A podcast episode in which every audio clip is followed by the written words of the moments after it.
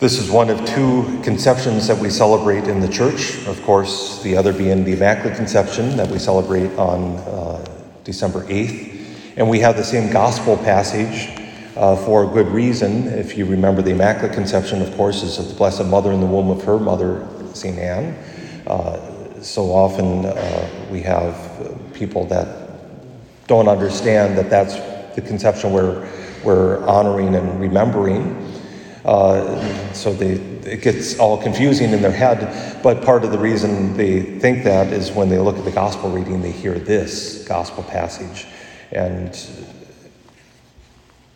that becomes difficulty.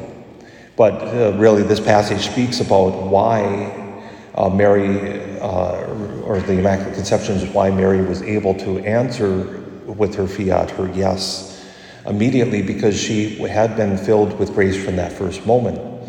Of course, the other conception we celebrate is Jesus' conception, and, and as soon as I see that, a lot of people will say, Well, when do we celebrate his conception?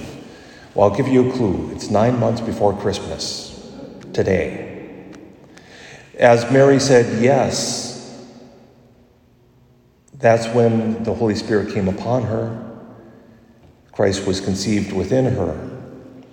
And it's because of that yes because she was able to say, Let it be done to me. And, and uh, I know I'm a broken record. I, I, keep repeating even that I'm a broken record, but it, it's, a, it's a turn of phrase in, in Greek that I just can't simply get around. That the Blessed Mother says, it sounds rather passive, let it be done to me, but it's really um, active as well. I will cooperate with what you want to do in me.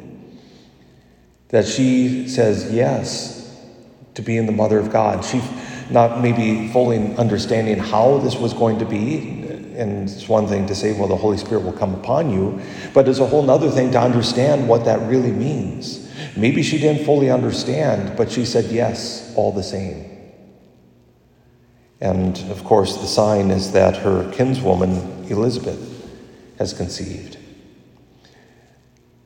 I, I do have to admit, though, as I was proclaiming this, and I've, I've read it a number of times. I couldn't help but think how many times named, called, called, named comes up.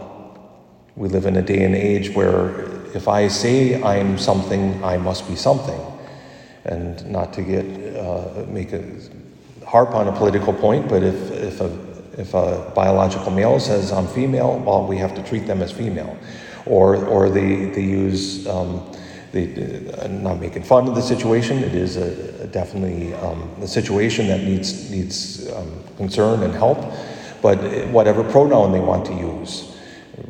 This last week, I heard somebody that wants to be called uh, tree or tree self. That just doesn't make sense, right?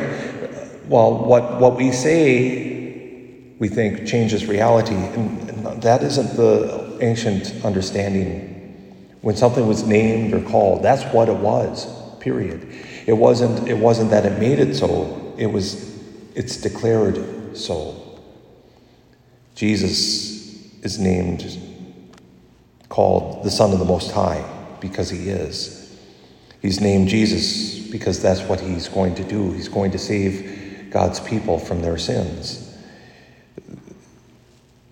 This is a great day of great joy. Without Mary's fiat, we would have no Savior.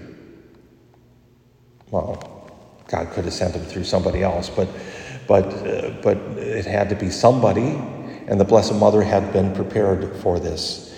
Without her fiat, we wouldn't celebrate Easter.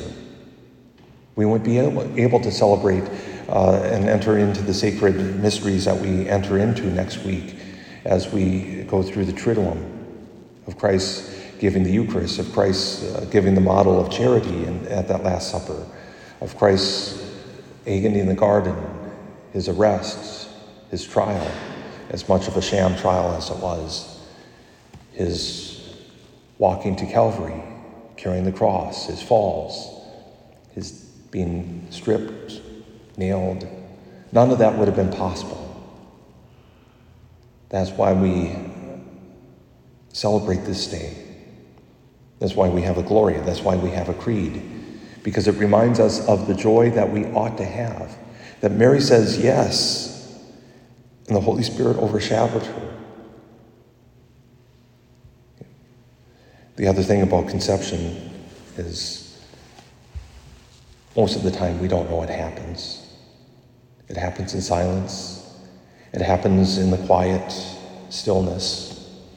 Yes, I know in, in the modern day we have in vitro fertilization and all that stuff, but uh, there's a reason the church teaches against that too.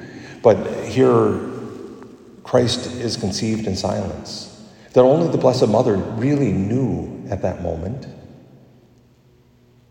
And then, of course, we, if we turn to the next verses, we hear Elizabeth, whom I, that the mother of my Lord, should come to me. She understood somehow that Mary's fiat meant salvation. As we come this day, we ask God to help us to understand how He wants to come to us too, not in, certainly not in the same way, but much like a conception, Jesus Christ wants to take root in our hearts, in the silence, in the stillness of our hearts. And we, like the Blessed Mother, need to respond. Let it be done to me according to your word.